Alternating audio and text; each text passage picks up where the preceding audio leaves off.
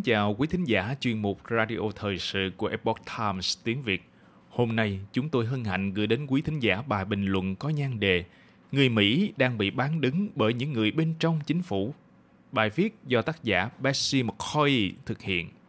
Thuần Thanh chuyển ngữ. Người Mỹ đang bị bán đứng bởi những người bên trong chính phủ. Những kẻ hoa ngôn xảo ngữ của thủ đô Hoa Thịnh Đốn đang lừa tất cả chúng ta – các thành viên quốc hội được thanh toán các khoản chi phí trên hàng triệu đô la, lương hưu trọn đời và các đặc quyền xa hoa. Nhưng đối với những kẻ tham lam thì thế vẫn chưa đủ. Họ còn kiếm được rất nhiều tiền từ việc buôn bán cổ phiếu trong chính các công ty mà quốc hội đang kiểm soát. Việc các thành viên quốc hội thu mua cổ phiếu nên là điều bất hợp pháp vì họ có lợi thế không công bằng so với những người còn lại chúng ta. Họ có đặc quyền được biết về những trách nhiệm cần tuân thủ hoặc những thay đổi pháp lý mà những công ty này có thể phải đối mặt. Và các nhà lãnh đạo hàng đầu, chẳng hạn như Chủ tịch Hạ viện Nancy Pelosi, thực sự kiểm soát những gì sẽ xảy ra với các công ty này. Quyền kiểm soát đó giá trị như vàng vậy.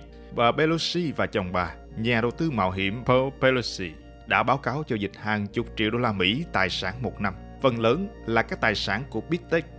Dựa trên các giao dịch được báo cáo này, Dinesi Pelosi Portfolio Tracker ước tính vợ chồng bà Pelosi đang hoạt động còn tốt hơn những gã khổng lồ ở phố Wall, chẳng hạn như ông Warren Buffett, ông Larry Kudlow của Fox Business. Kinh ngạc khi thấy nhà Pelosi đã vượt chỉ số S&P 500 gần 15% trong năm 2020. Trong khi đó, bà ấy đang đè bẹp các yêu cầu phải kiểm soát Big Tech. Các thành viên quốc hội không phải là những người duy nhất đang làm ăn hai mang Hôm 14 tháng 1, Phó Chủ tịch Cục Dự trữ Liên bang Richard Clarida đã từ chức sau khi các giám đốc của Fed ở Dallas và Boston từ chức. Họ gặp rắc rối vì đã giao dịch các cổ phiếu và chứng khoán bảo đảm bằng thế chấp trong khi lại đưa ra các chính sách của Fed vốn đã tác động tới các thị trường đó. Một cuộc điều tra của tạp chí Wall Street Journal cho thấy một số thẩm phán liên bang cũng leo trên chiếc tàu trục lợi cổ phiếu đó 61 thẩm phán liên bang thực sự đã giao dịch cổ phiếu của một công ty trong khi công ty này là một bên đương sự trong phòng xử án của họ. Quốc hội cần phải dọn sạch tệ nạn tham nhũng đang tràn lan này, bắt đầu từ chính bản thân cơ quan này. Thượng nghị sĩ John Ossoff, Dân chủ Georgia đang đề nghị một dự luật yêu cầu các nhà lập pháp liên bang và gia đình trực hệ của họ đầu tư cổ phiếu vào quỹ ủy thác ẩn danh Lind Trust hoặc quỹ tương hỗ đa dạng hóa Diversified Mutual Fund. Các thượng nghị sĩ đảng Cộng hòa George Harley, Missouri và Ted Cruz, Texas, những người thiên hữu tương đương như ông Ossoff thiên tả, nói họ cũng đề nghị các dự luật tương tự. Bà Pelosi có quyền lực chặn tất cả các dự luật này. Tháng 3 năm 2021, bà Pelosi đã ngăn không cho một lệnh cấm của lưỡng đảng về việc giao dịch cổ phiếu ra khỏi Ủy ban quy tắc và tới được sàn của Hạ viện để bỏ phiếu. Sắp tới, nếu Đảng Cộng Hòa giành được Hạ viện trong các cuộc bầu cử giữa kỳ, thì hãy tin tưởng lệnh cấm giao dịch cổ phiếu này sẽ lại được xúc tiến. Đáng khích lệ là, cố vấn kinh tế Ryan Dees của chính phủ Tổng thống Biden ủng hộ lệnh cấm này để nhằm khôi phục niềm tin vào các thể chế của chúng ta.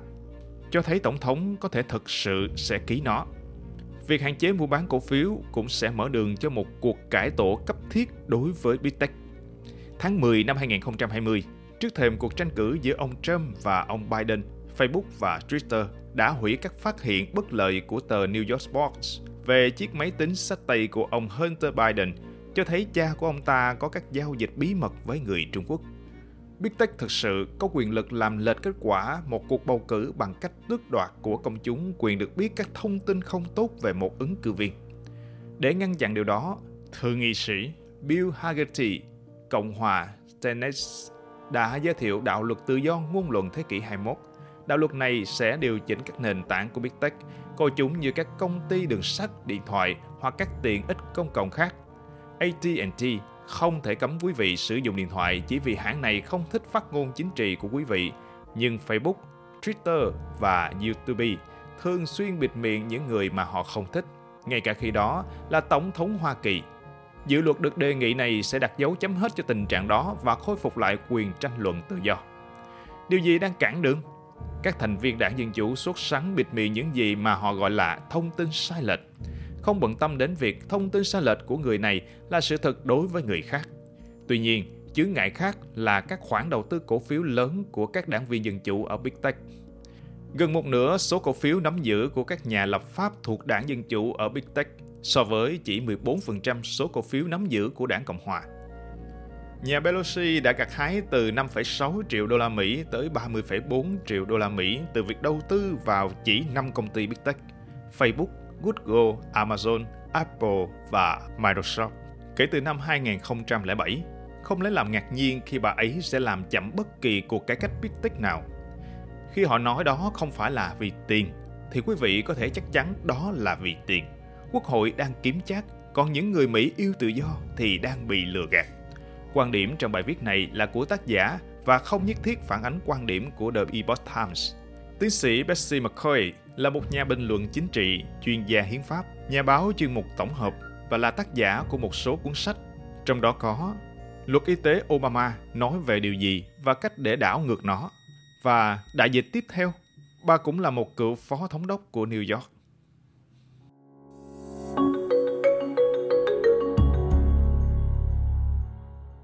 Quý thính giả thân mến, chuyên mục Radio Thời sự của Epoch Times tiếng Việt đến đây là hết.